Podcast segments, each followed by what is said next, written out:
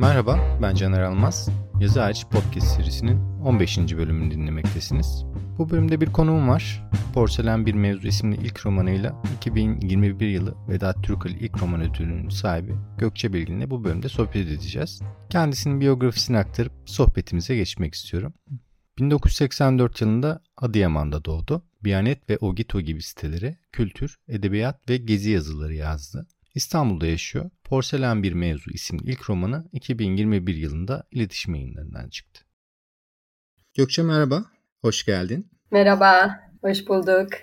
Podcast'in 15. bölümünün konuğusun. Bana zaman ayırdığın için teşekkür ediyorum.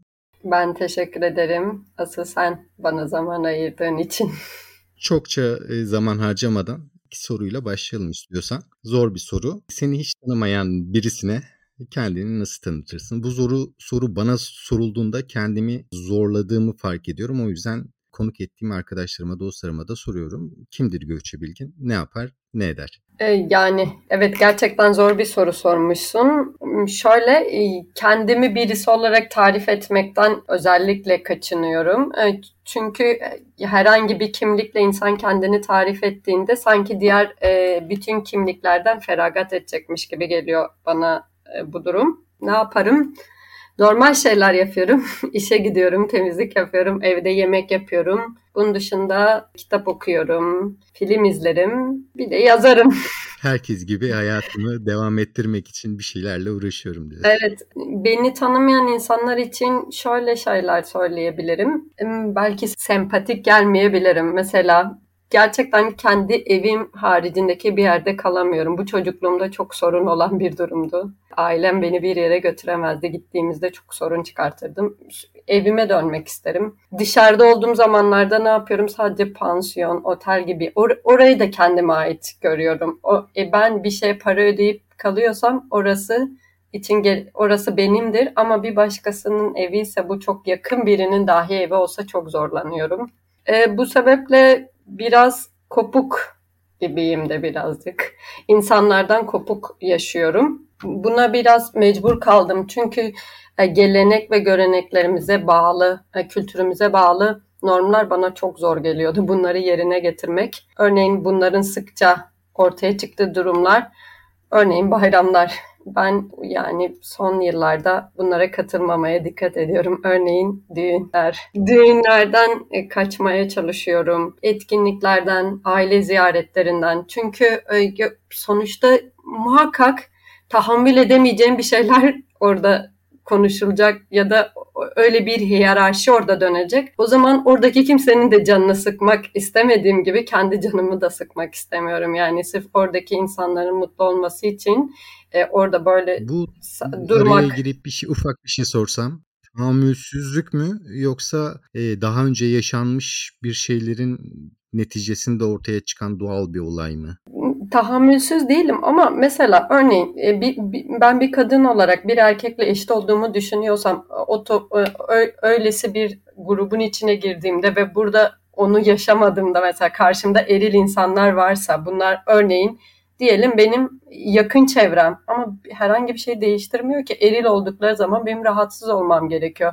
Rahatsız olmuyorsam yani olmamış gibi davranıyorsam e, iç, içten içe rahatsız oluyorumdur. O zaman da ben orada keyif almam. E, çünkü e, çalışıyorum zaten çok yoğunum. E, hem zaman ayıracağım hem de istemediğim şeylere maruz kalacağım. Kaçınıyorum açıkçası. E, bu, bu durumdan da e, çevremdekiler e, özellikle yakın çevremdekiler rahatsızlık duyduklarını belirtiyorlar.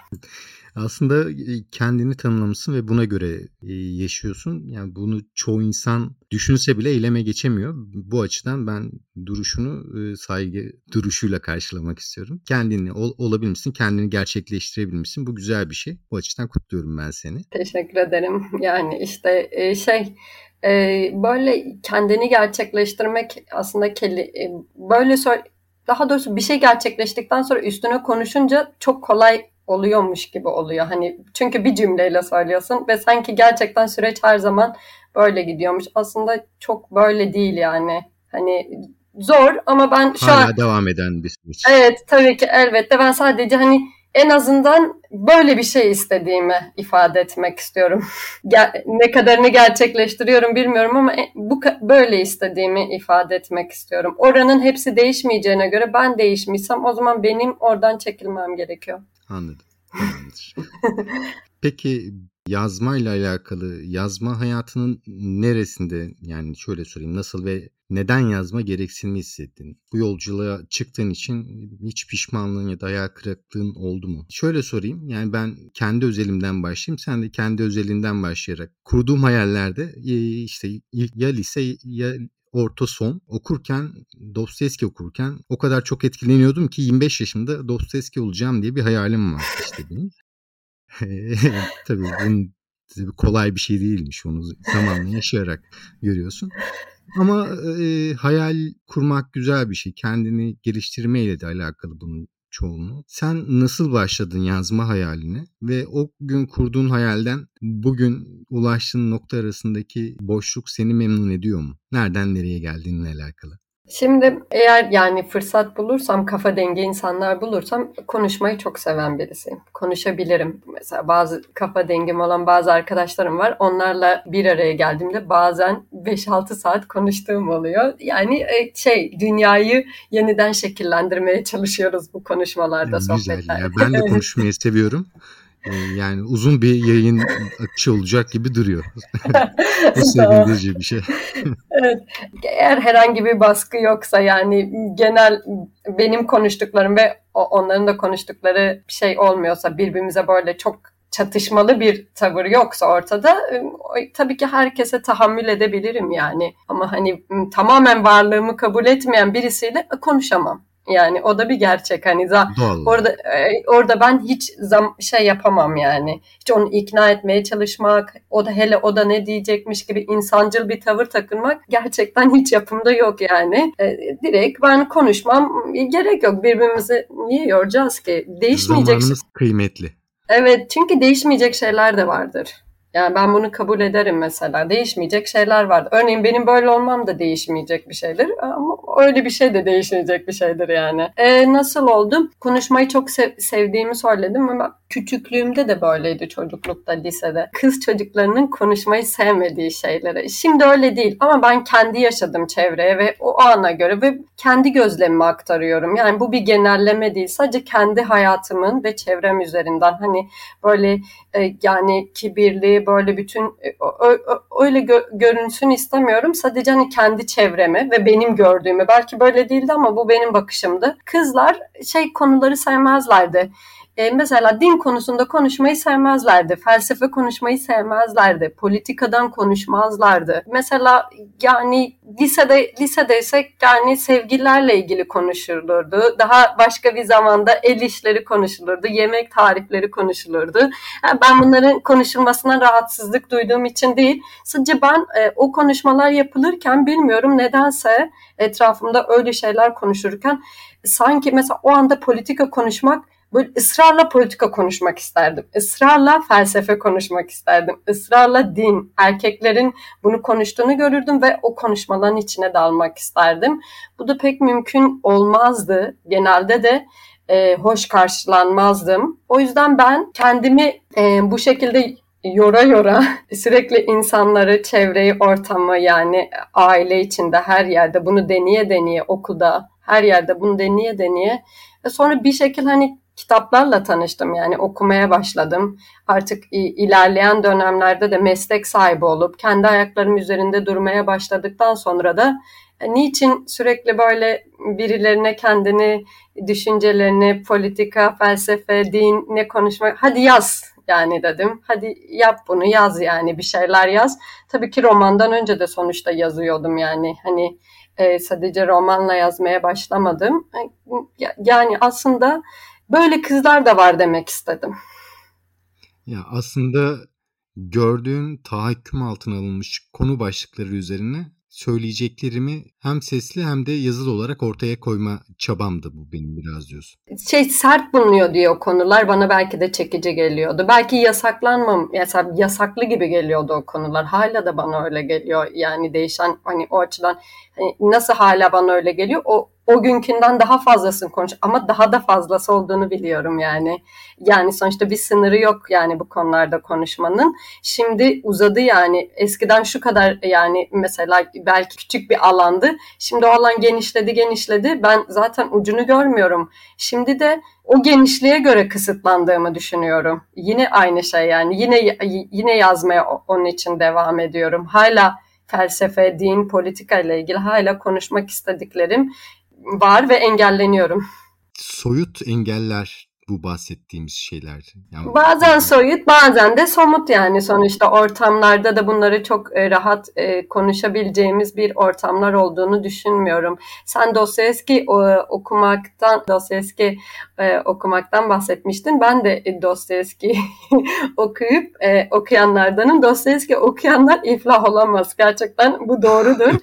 Ve şey şimdi bir de şöyle yani o dönemin yani işte televizyonun, internetin bir, bir sürü şeyin olmadığı dönemde eğer ki biz böyle bir şey düşünmeyi, işte okumayı, yorumlamayı kafa tak, kafaya takmış insanlar olsaydık sokağa çıktığımızda yani işte benim cinsiyeti tabii bir kenara bırakalım. Yani sorun olmayacağını düşünerek de eski çağda yani sanki o dönemler daha fazla bu yapılabiliyormuş gibi. Bugün Twitter var, işte sosyal medya var ama ben yani canlı olarak insanların e, bir yerlerde, iş yerlerinde falan oturup böyle konular konuştuğunu, ailelerin evlerinde böyle konular konuştuğunu şahit değilim.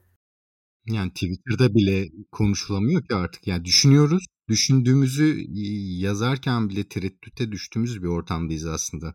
Yani özgürlük evet elimizin altında kullanabileceğimiz çoğu mecra var ama öyle bir ortam doğdu ki artık biraz otosansür uygulama gereksinimi hissediyoruz artık. Bu evet. istem dışı zaman içerisinde bizim bilinçaltımıza itilmiş bir baskı rejiminin sonucu belki de. Onun mesela o da var. Hem öyle bir baskı var hem de yani toplum çok çok değiştik. Yani insanlar çok hızlı. Örneğin bu tarz bir konuşma yaptığında e, yanındaki herhangi birileri bu çok sıkıcı bir konuşma. Yani başka daha eğlenceli şeyler konuşalım falan diyorlar. Hani e, hem tabii ki bu da sistemin baskısı sonucu oluşmuştur muhakkak ki. Ama e, yani insanlar e, bu konuları derin ve sıkıcı buluyorlar. Yani benim gözlemim bu yönde. E, e, sosyal medyada da örneğin bu tarz paylaşımlar yapanlar araya kendi fotoğraflarını, eğlenceli bir şeyler, yemek tarifleri, sevgilileriyle nereye gittiğini, arkadaşlarıyla neler yaptığını araya çeşni koymadıkları sürece orada takipçi tutamıyorlar zaten. Yani geç geçenlerde bir yerde denk gelmiştim. İnsanların herhangi bir içeriğe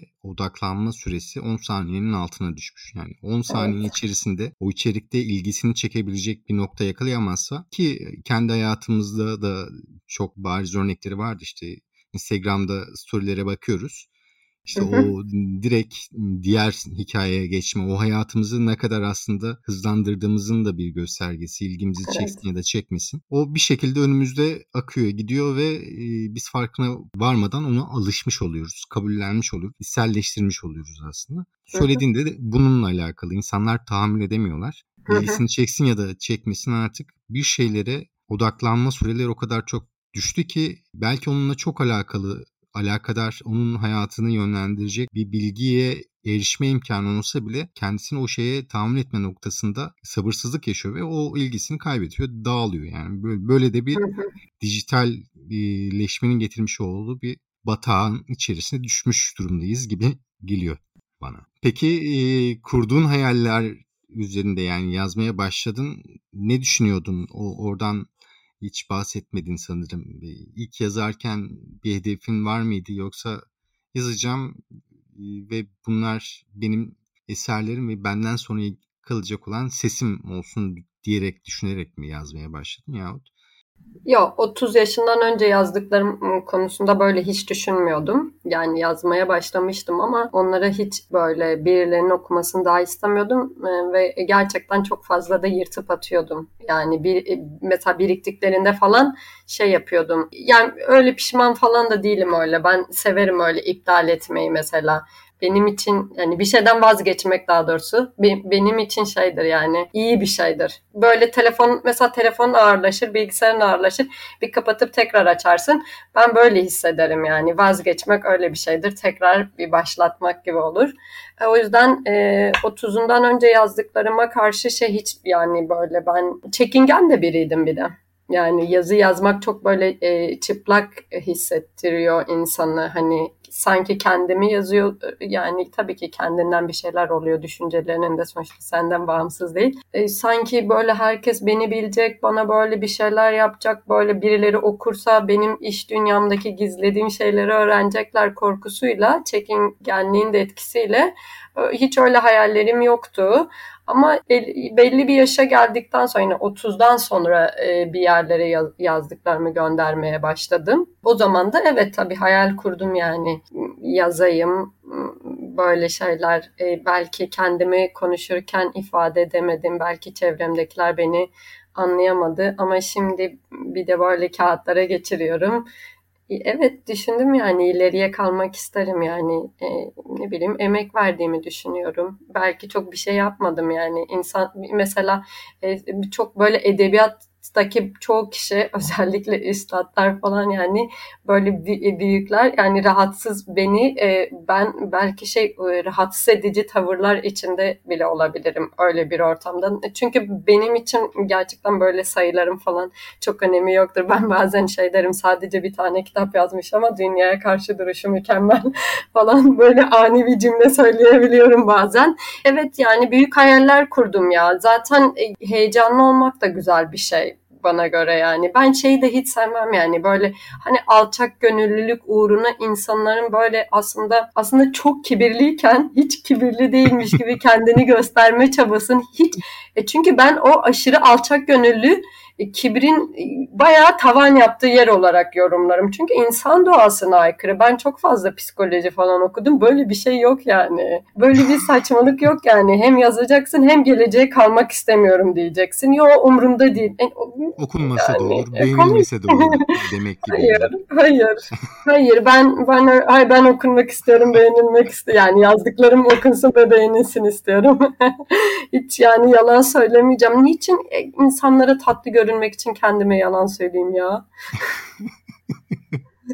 Peki şey oluyor mu? Ben de mesela hayır umursamayacağım diyorsun da ister istemez e, insanın evet. kafasına takılıyor. Yani yapılan olumsuz eleştirilerin bıraktığı etiden bahsetmek istiyorum. Yani e, giriyorsun okuyorsun bir olumsuz Hı-hı. eleştiri gelmiş. Takıyor Hı-hı. musun mesela kafana? Yani gece yatarken niye evet. öyle demiş falan evet, diyor evet. musun? Takıyorum kafama. E, kendimce böyle cevap bulmaya çalışıyorum ona kafamın içinde. Eğer mesela şeyse e, haklı bir eleştirisi varsa o zaman tabii çok daha şey kötü oluyorum. Ondan çok etkiliyim.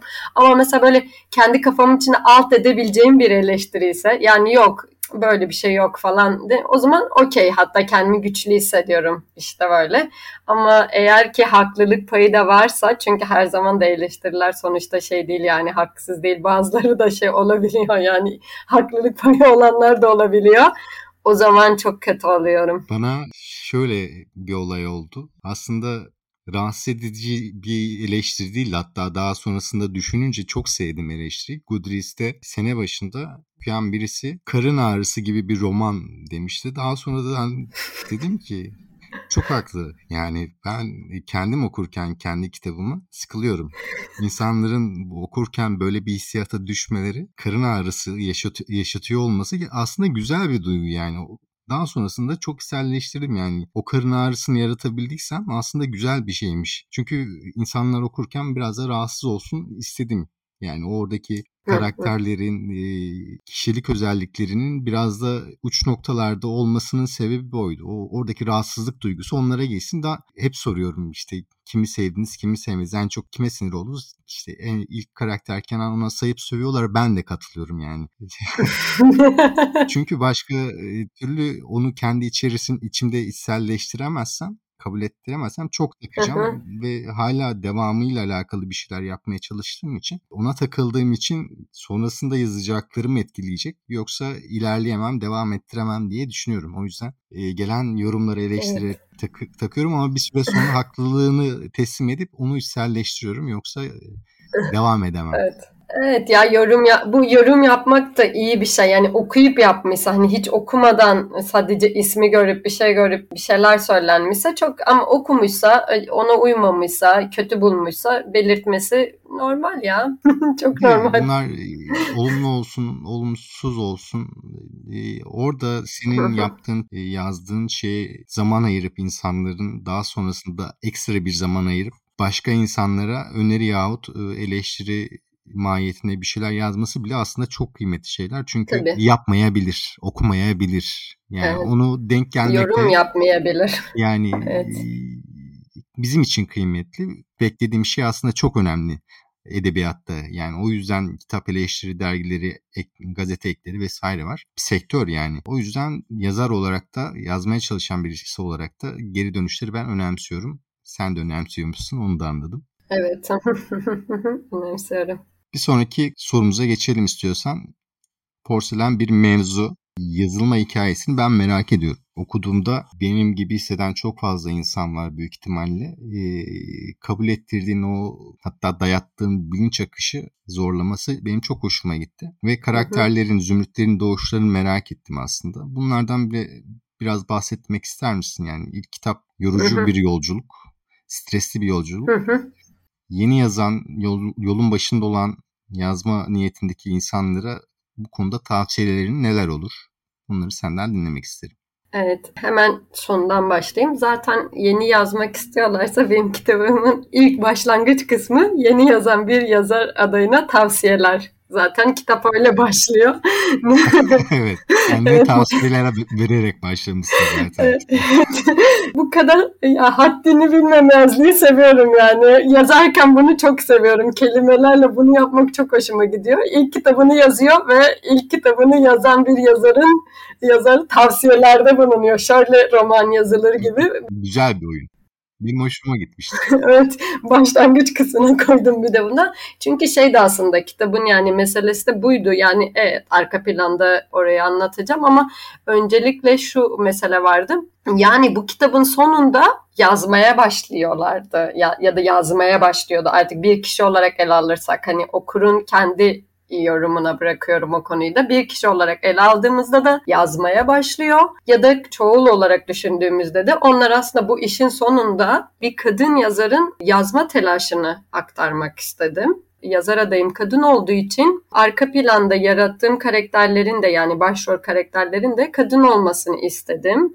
Kendimin de şahit olduğu toplumumuzun içindeki alt gruptan da üst gruba e, kadar değişen e, grupları temsil eden e, insanlar ve hikayeler seçtim. Böyle özel hikayeler değildi. Yani arabesk sayılabilecek hikayeler de normal sıradan duyduğumuz e, sadece tek farkı o kadının yani okuyup okumaya ve yazmaya olan meraklarıydı. Oradaki ayırt edici konu oydu. Hani düşünmek, yorumlamak çok yani bununla ilgileniyorlardı. Onun dışındaki diğer şeyler e, normal gündelik hayatta karşılaşabileceğimiz durumlardı. Ben hikayenin tamamını kendi e, yazarken şöyle benim için önemli olan onların okuyup düşünmesi ve yorumlaması, ne giydiklerinin, hayatlarının nasıl olduğu, hangi okullarda nerede okuduklarının, hayatın hangi tabakasında olduklarının hiçbir önemi yok. Sadece buradaki mühim mesele yani o yüzden farklı farklı kesimlerden yoksa mesela üniversitede güzel bir bölümde okumuş, evinde böyle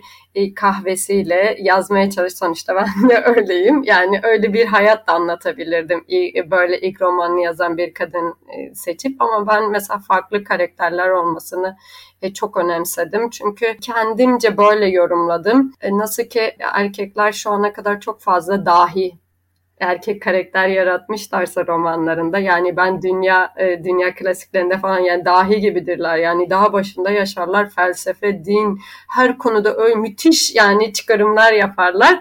Ben de kendimce yani ufaktan yani benim de karakterlerim işte örneğin bir, bir tane karakterim yani bir fırıncının eşiydi. Daha e, yani ilkokulu bitir, e, orta, ilkokul ortaokulu normal okulda okumuş. Ondan sonra liseyi dahi açıktan okumaya çalışan ve ve küçük yaşta evlilik yapmış. Yani hiç ya, yazmakla, okumakla bir şeyle alakası yani yazarlığa kadar gelecek bir konum değil yani toplumsal normlar içinde düşündüğümüzde. Ama ben kitabımı okuyanlar da göre... Hmm, neden yazmasın? Evet. Neden yazmasın? Ayrıca o çıkarımları niçin yapmasın? İlle de gidip üniversitede bir yerde oturup öyle değil olmadığını düşündüm. O çıkarımları o kendi evinde de onun erişebileceğini e, düşündüm ve e, yani e, kitap okuyarak kendini geliştirebileceğine karar verdim ve onu uyguladım. Diğer karakterim de daha genç yaşta bir erkekle kaçmış. Aile tam ailesi fena değildi, bilgili, e, eğitime duyarlıydı ama sonuçta üniversite okumamıştı. Evden kaçmış bir kızdı yani. Ama ben onlara kendimce yani onların durumlarını baz alırsak toplumsal düzenin odası kitapla dolu böyle hayatını çözümlemeye adamış insanların yapmış olduğu çözümlemelere benzer yani ufak tefek bir şeyler e, yaptırtmaya çalıştım. Çünkü ben ayrıca gerçekten bu tip karakterlerin de var olduğunu, insanların zaten böyle olduğunu, onların dış görünüşlerine, yaşadıkları hayata bakarak, hikayelerine bakarak onları küçümsemenin, düşünmediğini ifade etmek, e, yorumlamadıklarını söylemek çok büyük e, haksızlık Böyle bir şey yok. Dünyayı sadece başkaları da hayatı yönlendiriyor. Yani bir e, yani köyde yaşayan ve oraya orada da bir feminizm var. Evet biz görmüyoruz yani orada da orada da bir e, din sorgulaması var. Orada da bir hayat sorgulaması var.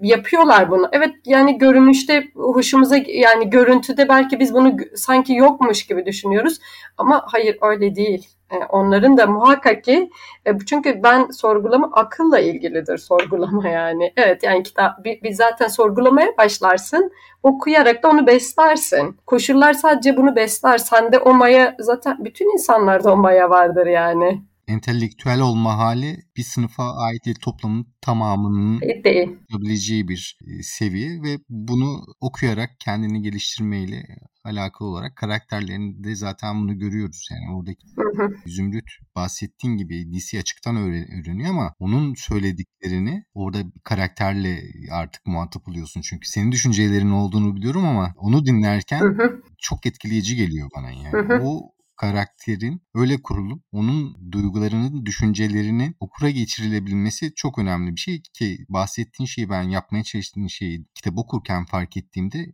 çok kıymetli bir çabanın içerisinde olduğunu. Türk edebiyatının genelinde de böyle, dünya edebiyatının genelinde de böyle. Büyük romanlarda sürekli bir burjuvazi övgüsü güdülür. Büyük karakterler ya üst sınıftan kaymak tabakadan askerdir, işte profesördür vesaire vesairedir. Bunun haricinde ufak karakterler hikayenin gidişatında onların yanından yöresinden sağından solundan geçen karakterler olarak toplumun bu algıyı edebiyat nezdinde kırması gerektiğini düşünenlerdenim. Evet. Bunu yapmaya çalıştığın için de ben ayrıca teşekkür ediyorum. Güzel bir çabaydı. Okurken de çok büyük keyif aldım. Güzel bir romandı. Porsiyonel bir mevzu. Ki bu çabanda zaten ödüllendirildi. Kıymetli bir ödülle. Teşekkür ederim. Bunun için de ayrıca kutlarım. Onu ayrıca konuşacağız ama ben şeyi merak ediyorum. Ne kadar bir zamanı aldı bunu yazman? Çok zorladı beni gerçekten. Yazarken çok zorlandım ve şimdi mesela e, açıkçası kitabım e, çıktıktan sonra okuyunca da şey dedim. Gökçe sen bu kitabın üstüne bir sene daha çalışsaydın daha güzel olacaktı dedim. Kendi elime aldığımda bunu da söyledim açıkçası. Ee, onu yazarken çok zorlandım. Çok zamanımı aldı yazması. Uğraştım bayağı. Zaten ilk kitap olduğu için yayın evi süreci her şey çok uzuyor. Yani tahmin edersin ki hemen bir şey olmuyor yani süreç çok hani dosyanın seçilmesi bile ne kadar zaman alıyor yani bütün e, çok stresli bir süreçti uzun sürdü ya. Ben yani kitabın yazımı iki yıldan fazla olmuştur. Hani ciddi yazımı yani. Ondan önceki bir şey de vardır elbette. Ama ben ilk gönderdiğim dosya halini e, sonra somutlaştırmak adı altında bir daha tamamen değiştirdim neredeyse yani. Tabii hani konu aynıydı ama çok değişiklik yaptım. Yani bölümler falan. Hala da yani içime şimdi bir okuduğumda yani şu şöyle yapsaydım falan Hala gibi şeyler. Hala istiyorsun değil mi? Değiştirmek, oynamak, bozmak, tekrar yapmak. Hepimizin başına geliyor öyle şeyler. Evet ileride ben şey yapmak istiyorum ama çok ileride ona bir tık müdahale edeceğim galiba. ben şimdi cesaret etmiyorum ama ileride bir yerlerine ne kadar hani yazsak hani bilmiyorum devam etsem de onun onun yeri de başka olacağı için yani ilk kitap olduğu için çok başka olacağı için benim onunla ilgili şeyim yani böyle hala devam ediyor. Ee, Caner ya uzun sürdü yazması. Süreç uzun sürdü. Ya her şey onun uzun sürdü yani. Stresli bir zamandı benim için o. Yayını ve basacağız bunu dedikten sonra üzerinde ne kadar çalıştınız? Ben daha çok kendim üstünde çalıştım açıkçası. Hı. Yine tekrar ikinci defa çalıştığımda da o süreçte de ben bir 6-7 ay yine çalışmışımdır tekrar. Ama yani sıkı çalışıyordum. Birkaç ayı da Covid'e denk gelmişti çalışırken. Yeni başlamıştı Covid. Ee, yani kapalıydık zaten. Daha çok üstüne çalışma şey olmuştu. Onu da sayınca iki buçuk yıl falan sırf yazarak yani düzenli yazmaya çalışarak e, sürekli iptal ediyordum. O, o kitabın kendisinden daha büyük bir kısmı da çöp oldu yani. yani öyle bir şey oldu. O, o beni yormuştu gerçekten. Eksiltmek en zor olanı değil mi? Evet Azaltmak, yani ya, çıkartmak. Evet, aynen. Sürekli o, o iç sesleri yap beni yoruyordu kitap o kitap yani. Zihinsel olarak çok yoruyordu beni. Okurken de o yorgunluğu aslında okura geçirebilmiş olmanı ben seviyorum. Yani orada o kadar karakterlerin düşünceleri birbirine geçiyor ki bunu kim düşünüyor diye kendimle çeliştiğim noktada aslında yapmak istediğinin bu çatışma olduğunu ben fark ettiğinde burada başka evet. bir olay dönüyor. Bu, bunun için zaten böyle düşünülüp yapılmış ve böyle bırakılmış. Bunun çabası Hı-hı. buydu ki ben bunu yazarken de zaten Gökçe muhtemelen kendini çok yormuştur, hırpalamıştır diye düşündüm açıkçası. evet. Muhtemelen de öyle olmuştur. Aynen eleştiri aldım. İşte kim konuşuyor anlaşılmıyor. Ya zaten tam olarak yansıtmak istediğim buydu ve ben ya hem ilk kitabını yazan birinin o anki ruh haline. Yani hem bu ilk kitapta vardır sonrakilerde de yok değil yani ama sonuçta bir şeye alışıyorsun yani azıcık da olsa. Kim konuşuyor, kimi karakter nasıl oluşmalı, ne anlatmalı orada bir kafanın içinde yani karışma durumu var zaten. Ee, sonra onlara neler söylettirmeliyim kısmı var. Sonra onların e, hayatlarıyla ilgili bir yoğunluk. Sonuçta ben ilk kitap olmasına göre ülkenin e, yani kadınların hayata bakışının altında bunu politik olarak ifade etme vardı. Politikayla ifade etme vardı. Bunu din sorgulaması yaparak ifade etme vardı. Bunu toplumsal statüyü toplumsal bir de cinsellik ve kadınlık duygusuyla ilgili konuşma kısmı vardı.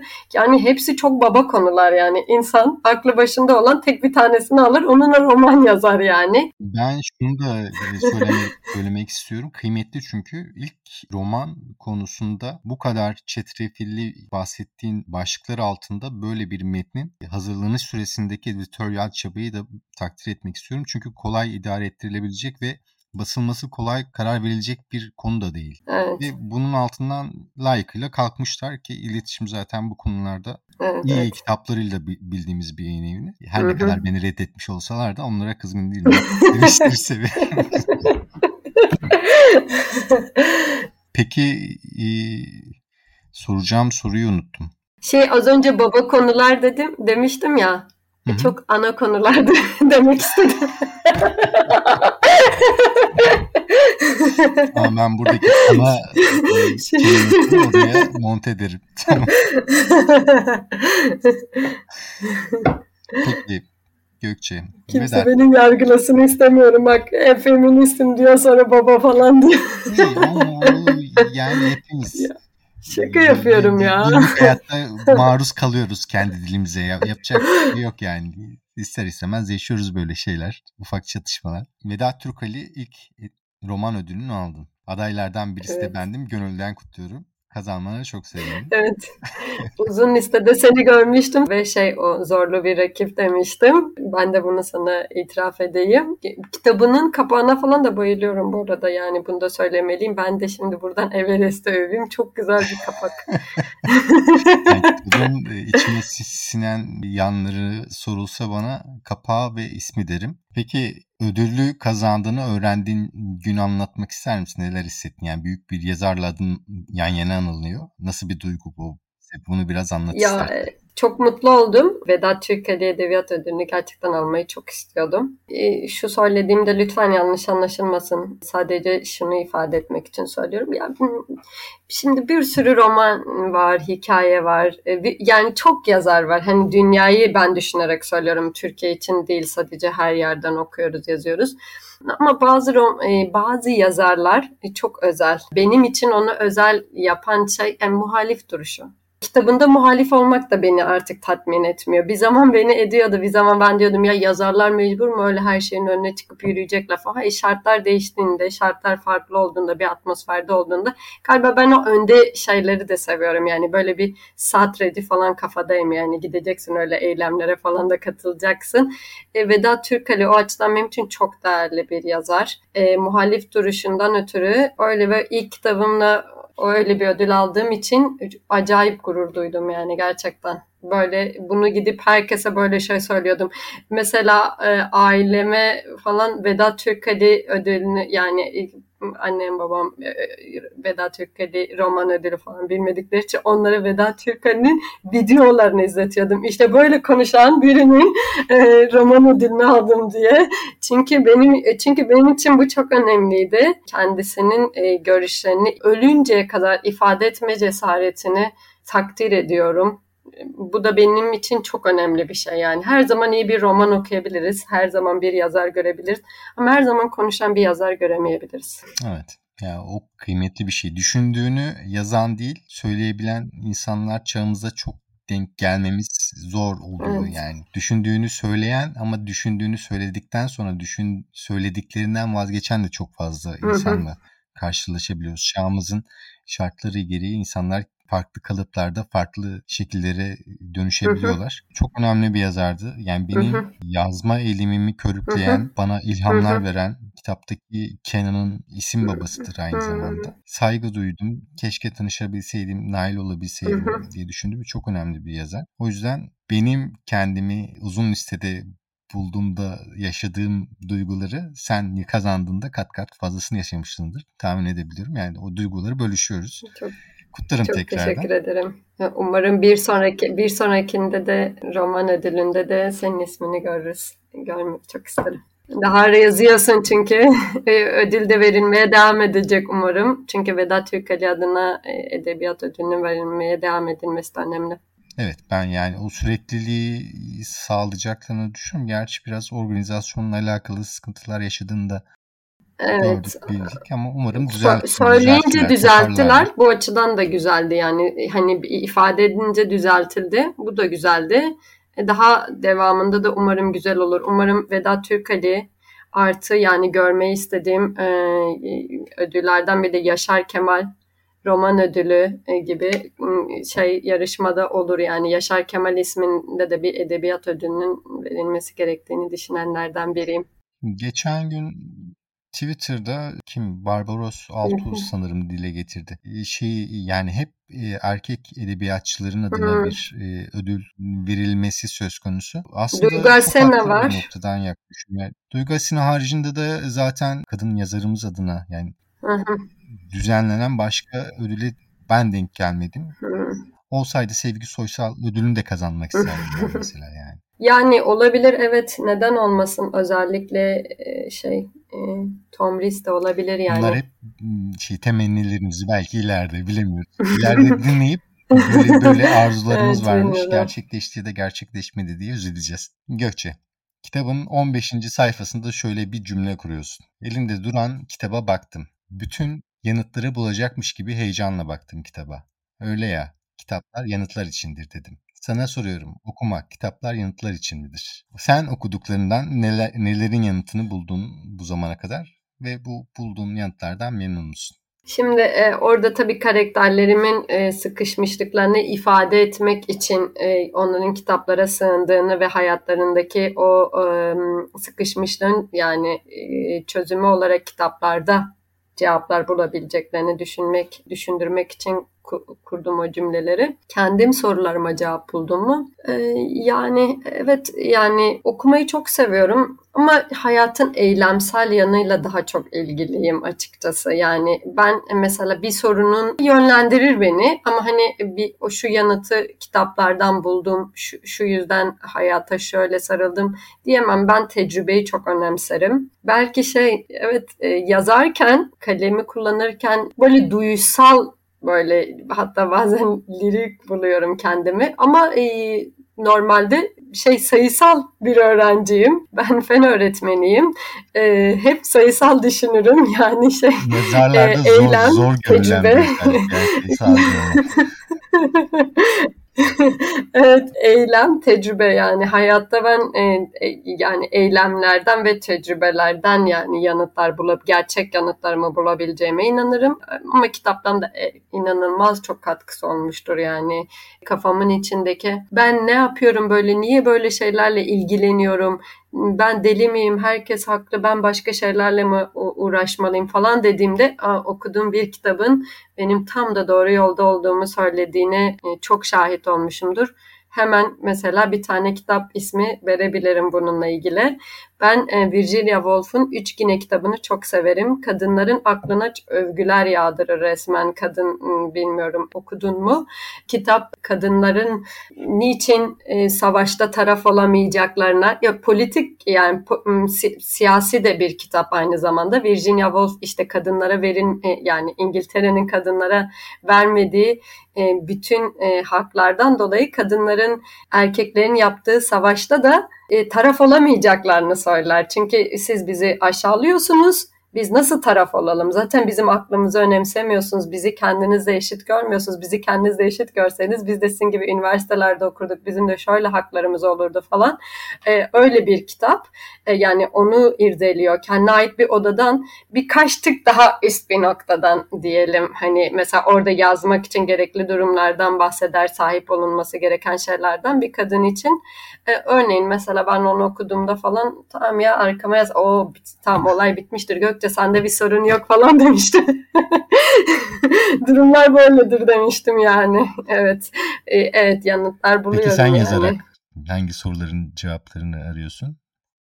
Yani ben ben de yani o okuduklarıma benzer şeyler benim de hayatımdaki sorunlar. Yani çok bir şeyin değiştiğini düşünmüyorum. Yani Virginia Woolf'tan örnek verdiğimizde yani o Victor, Victoria dönemi ta ne zaman artık işte bizim ülkemizde böyle sorunlar mı var? Kadınlar üniversiteye mi gidemiyor?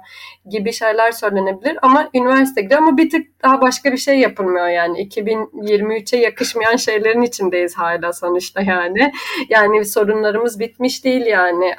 Önce öncelikle tabii ki kadın olduğum için kadın kadın olmakla ilgili meseleler yani toplumdaki sorunlar en başta dikkatimi çekiyor. Öncelikle bunu ele alıyorum. ondan sonra da diğer konular benim de irdelediğim konular yani gelir adaletsizliğinden e, tutalım da bağnazlık, bu herkesin hayatını sadece kadınların değil erkeklerin de hayatını kısıtlayan bir şey.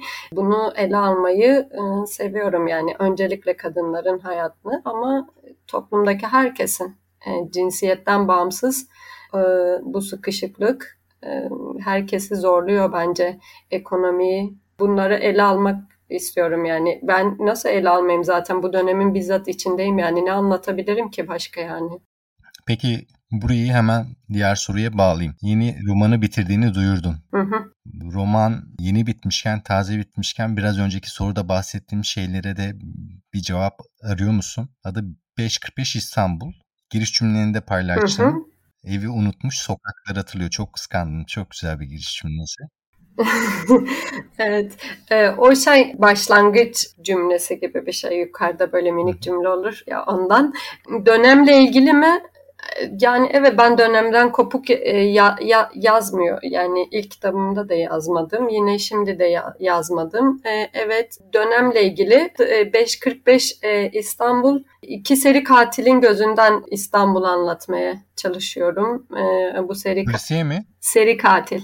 Tür olarak polisiye mi yoksa? Değil. E, çok yani ben polisiye görmem yani. Ben polisiye demem yine de yani. E, ama şey fantastik tabii ki e, fantastik öğeler barındırıyor ve ben... E, Seviyorsun bu, sen kullanmayı. Evet çok seviyorum. Ve şey devamı gelecek şekilde yazdım. Devamında yazacaklarımı da planladım aslında. En az yani devamında iki tane daha kitap yazacağım yani. 545 İstanbul'un devamında. E, seri kitap istiyordum. Aslında porselen bir mevzudan e, önce de ben e, Ogito'da e, öykü, Ogito sitesine öykü gönderiyordum internetteki bir site. E, orada benzer isimli işte porselen ayrılık, porsel, porselen mevzu diye öyküm de var. E, böyle porselenli e, öykü yazıyordum. E, o zamanlar da yani aklımda geçen şey yani ileride böyle seri roman yazmak fantastik. Daha şey sıkışmışlık hissettiğim için fantastik bana daha şey geliyor. Şu, şu dönemi anlatmak için bana daha çekici geliyor. Ben de ilk öykü kitabımda fantastik öğeleri biraz kullandım. Ya postmodern denemelerim benim de olmuştu. İşte orada bir edebiyat doktorum vardı. Hı hı. edebiyat öykü tedavi ediyordu onu bir seri yapma niyetim vardı işte edebiyat tamircisi, edebiyat hastanesi gibi bir seri yapma niyetim vardı. Sonra işte öykü noktasında biraz tıkanmış hissettim kendim ve ara verdim yani. Senin bu yazma süreci ne kadar sürdü? 545 İstanbul'u ne kadar sürede tamamladın? Ben aslında diğer kitabımı yazmadan önce de bu kitapla ilgili benim hayalim vardı. Ben liseyi Kadıköy Kız Lisesi'nde okudum İstanbul'da. E, lisede okurken tam o hikayeme falan sadık değilim ama ben İstanbul romanı yazmak benim o zaman da şeydi. Ben daha önceden de çok İstanbul'la ilgili notlar aldım. Böyle e, işte e, gerçekten... Bir lise hayaliydi yani. Evet bir lise hayali İstanbul romanı yazmak. Böyle e, çünkü ben e, şey e, Adıyamanlıyım. Adıyaman'dan lise okumak için İstanbul'u kazanmıştım. İstanbul'daki bir okulda okuyordum. Benim için yani çok büyük bir yerdi. Çok değişik bir yerdi geldiğim yere göre.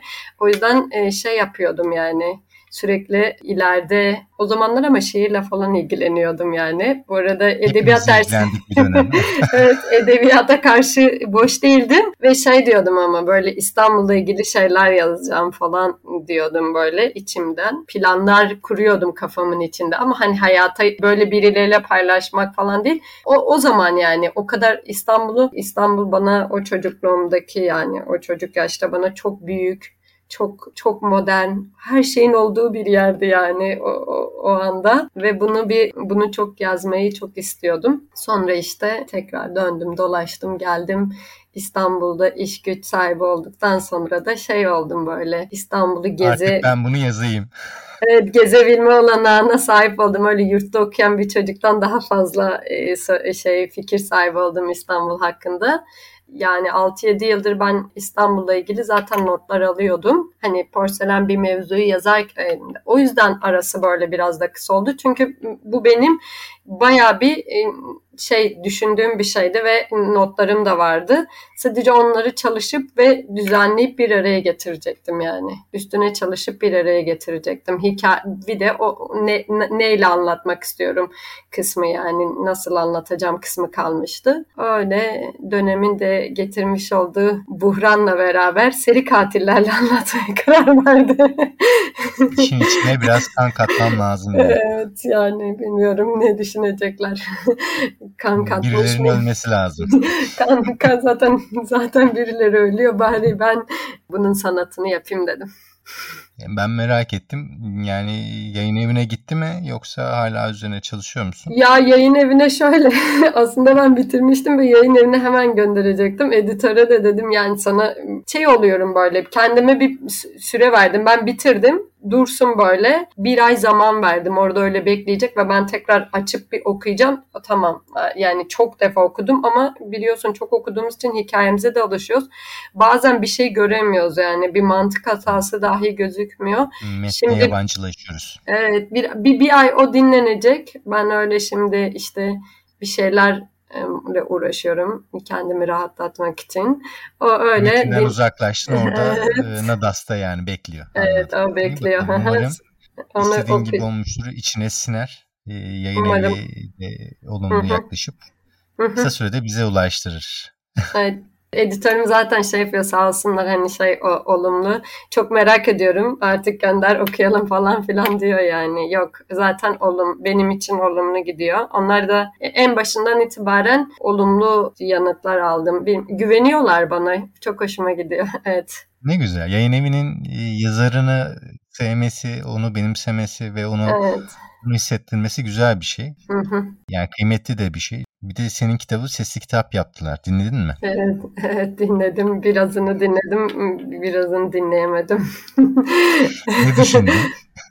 ee, ya şey e, sonradan Başak'la da tanıştık bu arada. Başak Meşe. Çok ben çok farklı geldi bana ya. Kendim yazmışım gibi gelmedi yani ilk bunu söyleyeyim. Böyle o falan oldum yani. Başak'a da sen, sen okuyunca başka bir şey olmuş. o neler yazmışım ben böyle.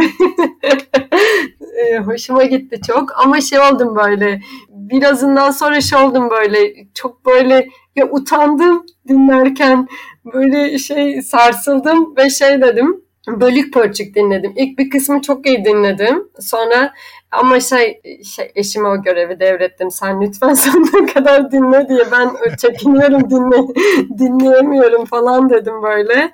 Ben dedim şey oluyorum böyle dinlerken ya gel, yanaklarım falan kızarmıştır yani nedeni bilmiyorum. Niye böyle şeyler yazdım falan dediğim oldu kendime yani. Başak da çok güzel bir seslendirme yapmış gerçekten o tonlama falan. Yani ben her zaman kendi sesimle belki okudum onu.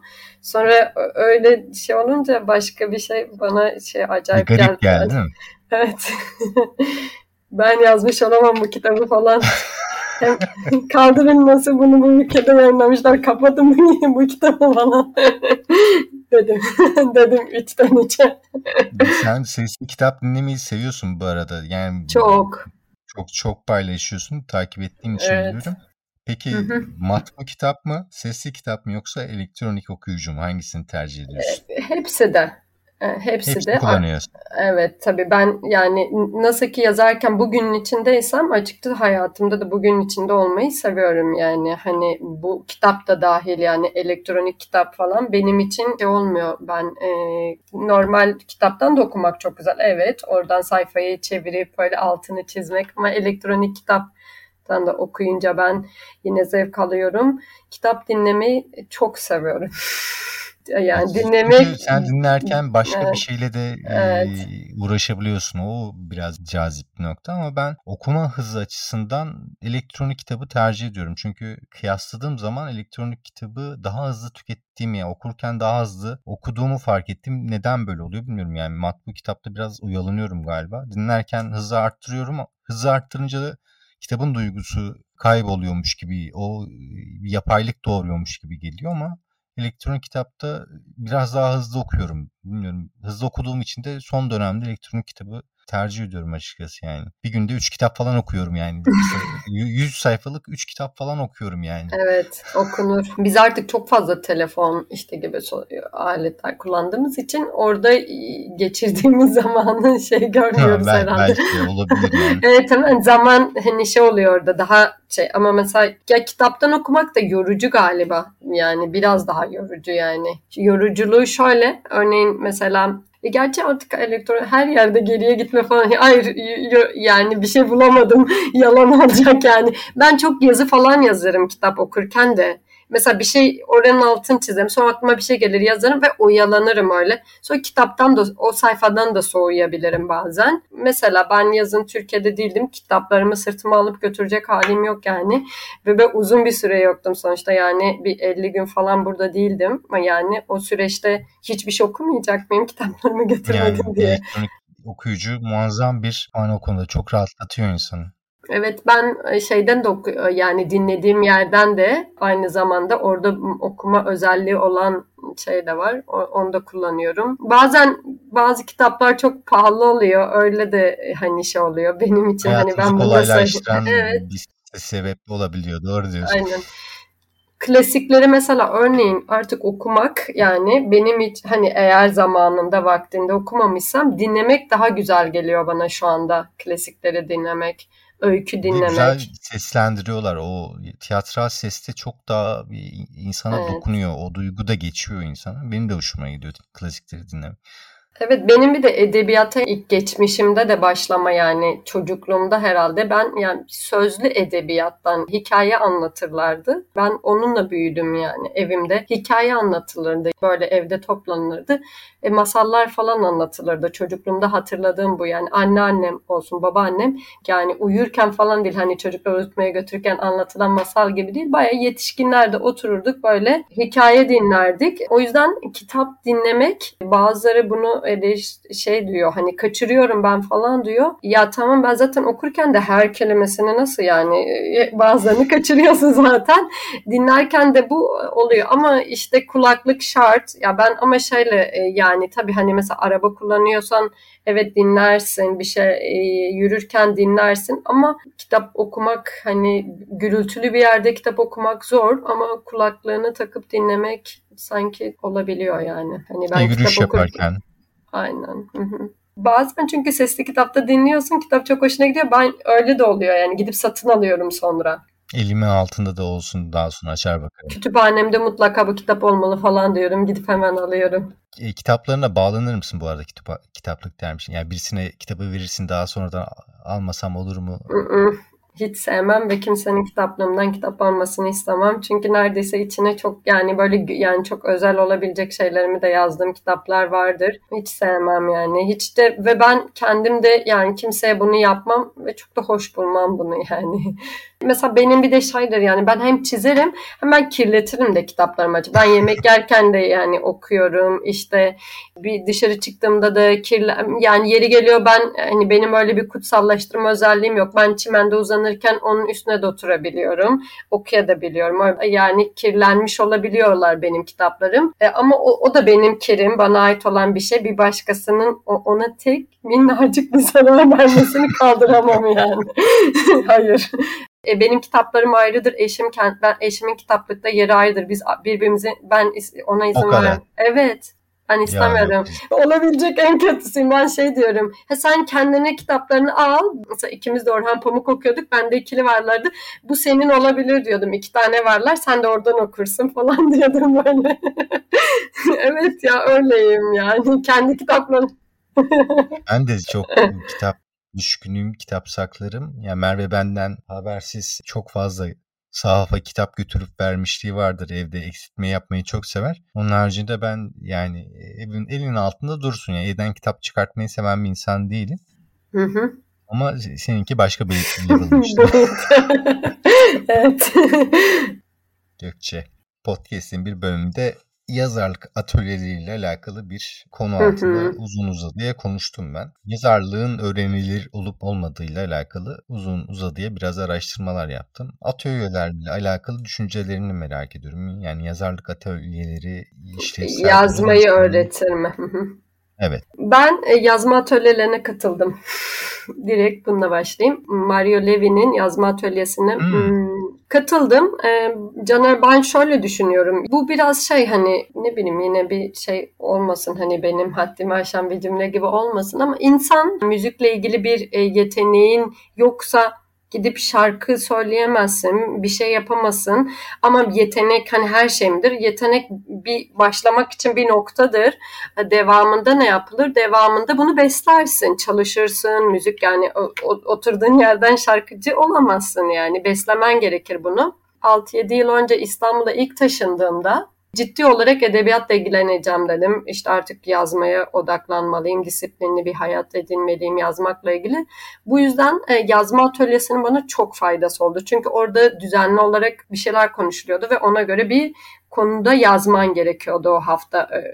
Ödevdi yani. E, gerçekten bir akademi gibi düşündüm onu. Sonuçta ben bir edebiyat... E, seni yani. Evet iki saat diyelim mesela. iki saat boyunca çok kaliteli bir sohbet gerçekleşiyordu yani. Haftada iki, iki defa yani haftada dört saat konuşmayı istediğin şeyler konuşuluyordu. Duymayı istediğin şeyler duyuluyordu. Kitaplar, yazarlar. Çok güzeldi. Benim benim açımdan faydalı oldu. Ben epey faydasını gördüm. Benim disipline etti. Ama ben zaten yazmaya istekliydim. Zaten belli bir plan kurmuştum kafamda. Zaten e, buna şeyim vardı ve gittim. Ama diyelim ki benim hiç yazmakla ilgim yok. Ama yine de atölyeye gitmenin şöyle bir faydası olur. Entelektüel bir ortamın içinde olursun. Bizim grup mesela benim gittiğim iki grupta çok güzeldi. O gruptan e, başkalarının da kitapları çıktı. Çok beğendiğim yani orada okunan hikayelerde çok hoşuma gidenler de vardı. Hocamız da çok iyiydi. Bana göre iyi, güzel geçiyordu yani. Faydalı yani bence bu açıdan. Yani faydayı böyle değerlendirecek olursak ama hiç e, edebiyatta hiç ilgin yok. Yazmakla ilgili e, çünkü ya, yazacaksan yani hayat zor yani. Çok zengin değilsen hem işe gideceksen hem ne bileyim ne yapacaksan faturaları ödeyeceksen e, gidip yazı yazacaksan bir kelime yazmak için baya 10 kelimede 10 tane de kitap belki okuman gerekiyor. Okuman gerekiyor.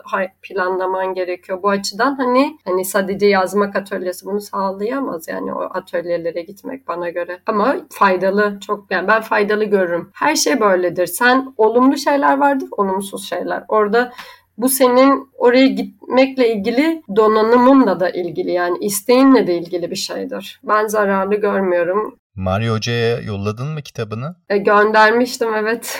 Yorum oldu mu? E, Bilmiyorum, yok yani özelde bana bir şey yazmadı. Ya böyle ben e, şey benim huysuz açıklamalarım oluyor. Yani öyle o şey görülüyorum herhalde bazen. Bilmiyorum alın bir şey mi oldu falan diye de düşündüm hatta. Ben çünkü geri dönüş yapmadım Mario Hoca. Ama ben kurstan çok memnundum. Bunu ifade etmek istiyorum. Her yerde de bunu söylüyorum. Ama öyle yani. Ben kurslara karşı falan değilim.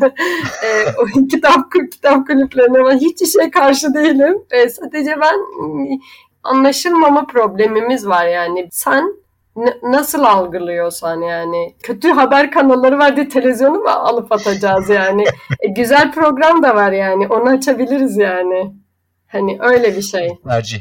E, tercih. Ben yani gittim ve faydasını gördüm. Hatta ben giderken de böyle çok fazla böyle edebiyatçı takılan tipler olur bazen bir ortamlarda yani nadiren denk geldiğimde gittiğimi söylediğimde böyle bir şey ya hani bir böyle bir şey de var yani sanki bakmacı. evet böyle bir atölyelere gidenler sanki şeymiş yani bir şey yazmayı bilmiyormuş gibi bir cümleler öyle. He, bunlar işte öyle kurslarda falan öğreniyorlar, geliyorlar sonra konuşuyorlar gibi. Ama güzeldi, çok güzeldi cesaret buldum orada. Bir kere yazdığım şeyleri okuyordum. Bu beni çok cesaretlendirmişti. Ya düşününce yani geçirdiğin kaliteli zamanın yanında hı hı. sana hem manevi olarak hem de maddi olarak ortaya çıkan bir ürün olarak da faydasını, kazanımını gördün. O zaman evet. sen bunu öneriyorsun. Çoğu evet. arkadaşımla konuştuğunda da olumlu yorumları geliyor. Sıfırdan öğretmese bile içinde o çabaya dair bir iyi niyet taşıyan herkese iyi bir yönlendirici olabilir diye düşünüyorum ben de. Evet onların hiçbir de zaten böyle bir işlemiyorlar yani. Biz siz hiç hikayecilikle alakanız yokken sihirli bir şey gibi size hikaye yazmaya öğretiniz. Yani. Öyle bir durum yok orada. E, o kaliteli sohbet için yani sonuçta nelere para harcamıyoruz ki yani kaliteli bir sohbet için para vermek çok daha güzel bence. daha mantıklı. Peki Gökçe en son ne okudun? En son şey o Eolya Toprağı. Daha önce de okumuştum da şu anda kendi yazdığım bir şeyden kafama takıldı. Yani ikinci romanda. Böyle onu güya kitaptan uzaklaşmaya çalışıyorum ama hiç uzaklaşamıyorum. İlyas Venesis diye biri. Eolya Toprağı. Ee, onu Sevdin okuyorum. Mi? Evet güzel zaten. Öneriyorsun. Öneriyorum tabii ki. En son ne izledin? Bunu ben biliyorum. Evet daha bitiremedim. Çünkü sürekli durdurup o İrlanda manzarasının içine girmeye çalışıyorum. Çılgın Aşıklar diye bir film. Romantik komedi.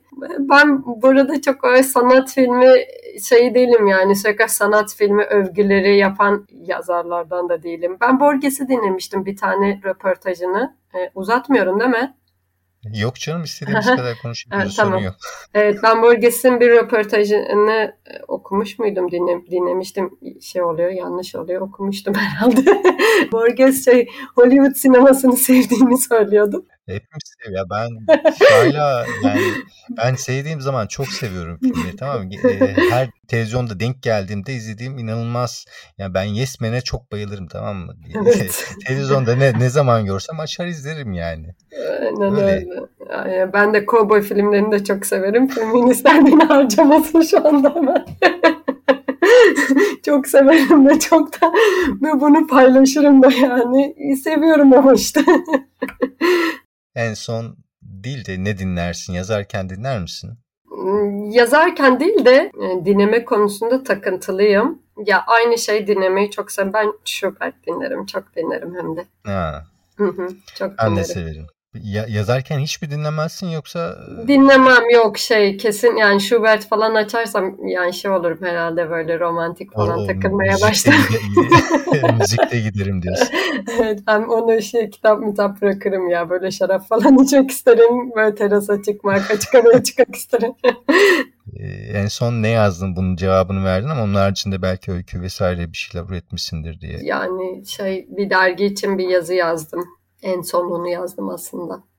Mültecilikle ilgili bir şey yazmaya da çalışıyorum bu ara. E, bir şey böyle onunla ilgili bir yerde bir yayınlanacak mı yoksa yayınlanacak. yok yayınlanacak. Bir tanesini yazdım. İnternetle ilgili bir yazı yazdım. Yani kendim böyle bir konu başlığı yaptım internetin. Hayatımıza girmesiyle oluşan değişikliklerle ilgili. Kurgusal gibi de biraz yazmaya çalıştım. Öyle bir şey yazdım bir, bir de mültecilerle ilgili bir şey yazmaya çalışıyorum şu anda. Kadın mültecilerle ilgili daha çok. Gökçe çok teşekkür ediyorum. Ben teşekkür ederim. Çok güzeldi. Çok keyif aldım. Ben de. Tanıştığıma çok memnun oldum. Ben de. Umarım yüz yüze de sohbetimiz, muhabbetimiz devam eder. Umarım. çok isterim. Çok güldüğümüz için umarım sesler net çıkacak yani. Ben çok güldüm çünkü. Olsun yani ben böyle sohbetleri seviyorum bizim böyle eğlendiğimiz, keyif aldığımız sohbetlerden dinleyenler de keyif alıyor diye düşünüyorum ben. Tamam, teşekkür ederim. İyi akşamlar. İyi akşamlar. Bir bölümün daha sonuna gelirken her bölüm sonunda yaptığım gibi sizlerden bir ricada bulunmak istiyorum. Bölüme dair düşüncelerinizi sosyal medya hesaplarım üzerinden bana iletebilirsiniz. Ayrıca bölümü sevdiyseniz paylaşabilir, daha fazla insana ulaşmasına vesile olabilirsiniz. Bu beni mutlu eder. Bizi dinlediğiniz için teşekkür ederiz. Bir sonraki bölümde görüşmek dileğiyle, hoşçakalın.